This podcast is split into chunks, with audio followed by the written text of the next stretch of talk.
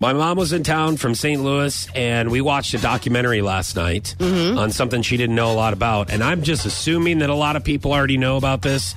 This should be in history books, and maybe some history books that it is. Oh, God. And that is, of course, the East Side West Side struggle versus Biggie Smalls and Tupac Oh, you Death think Row this should be Records. in history book. versus Bad Boy Records. All right, I think we should all know about this. My mom did not know about you this. watch this with your mom. we watched a documentary last night together. She had some questions Of course she because did. she was confused.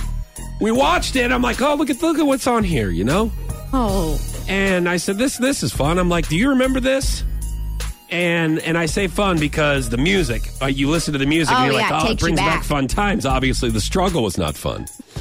Um, thank you. We watched it, and she. These were some of the questions my mom, mom Foch, had about East Side West Side and the struggle. She didn't know that it all started at the 1995 Source Awards. She, she oh, didn't the, know the that it old started Source Awards. when Shook Knight went up there and said something about P. Diddy and dissed P. Diddy in front of his people in his own town of New York. Oh, no. All right, he said Death Row Records with Snoop and Dre and Pac. Like it all started there, man. And then Snoop got in on it, and then P. Diddy got in on it. Well, at that time, Puff Daddy got in on it. Yeah. And then Notorious Big got up there and he got on it. And she's like, now, wait a minute. Was Puff Daddy part of Death Row?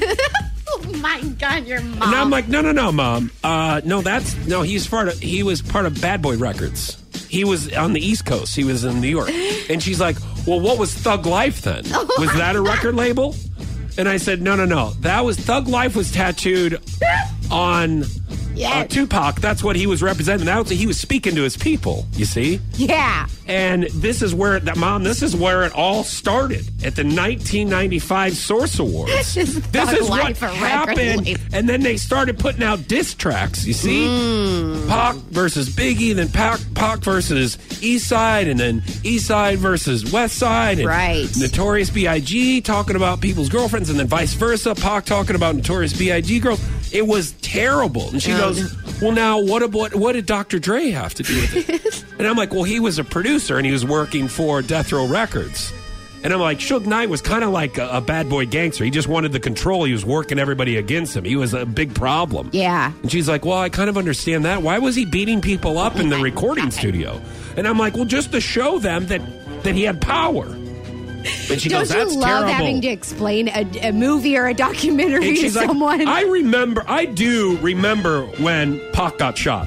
I do remember uh, that, but that's all. That's all I knew about it. And I go, and yes, and then the Notorious B.I.G. got shot, and then we just had to end all this. yeah. Did she remember Notorious B.I.G.? She did not. She didn't know a lot about the big, but she knows now. I think because she was confused that she thought Puff Daddy was from the West Coast in California. You see, with Death Row Records, Right. And I had to explain all that. You know, if this does end up in the history books, you could give the lesson plan.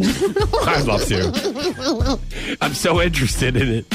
Just so You're glad very we got knowledgeable past about it, it. You know, peace, right? mom. It's all good. It's all good now. All good in the hood. Don't ever say it again.